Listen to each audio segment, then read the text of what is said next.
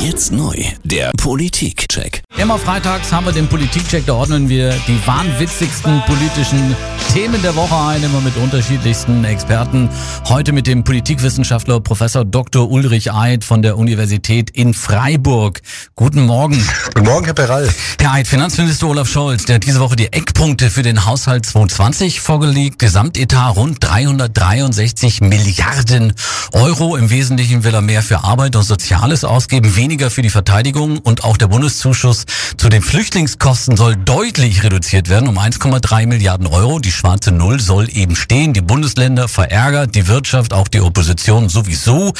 Was denken Sie über den Haushalt? Stecken da die richtigen Signale drin? Ich komme mal von einer ganz anderen Seite und sag, äh, das ist gar nicht die Sache des Finanzministers letztendlich darüber zu entscheiden. Mhm. Was der Finanzminister macht, er macht einen Vorschlag.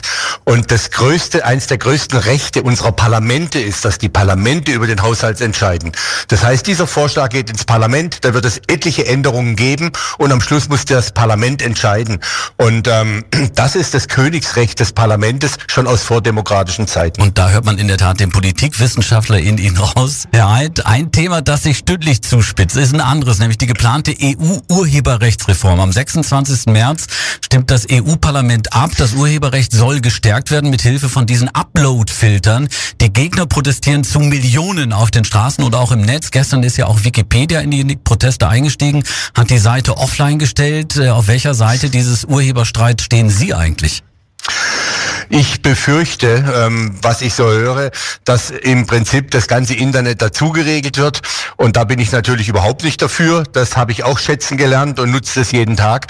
Auf der anderen Seite kann ich verstehen, dass natürlich Urheber auch irgendwie etwas haben wollen für ihre Leistung.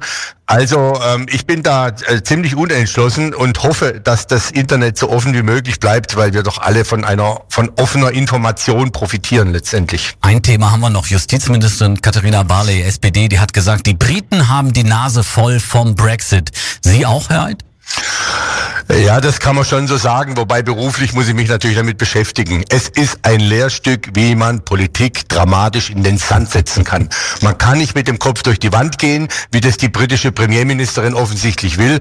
Man muss mit dem Parlament, man muss mit den Abgeordneten reden, denn sie brauchen Mehrheiten. Und sie bekommt ja keine. Das erleben wir ja von Abstimmung zu Abstimmung. Also das ist schon ein Desaster, wie hier Politik betrieben wird. Die politischen Top-Themen der Woche kommentiert von Professor Dr. Ulrich Eid. Vielen Dank und Grüße rüber nach Freiburg. Tschüss. Ich danke Ihnen. Tschüss. Ciao.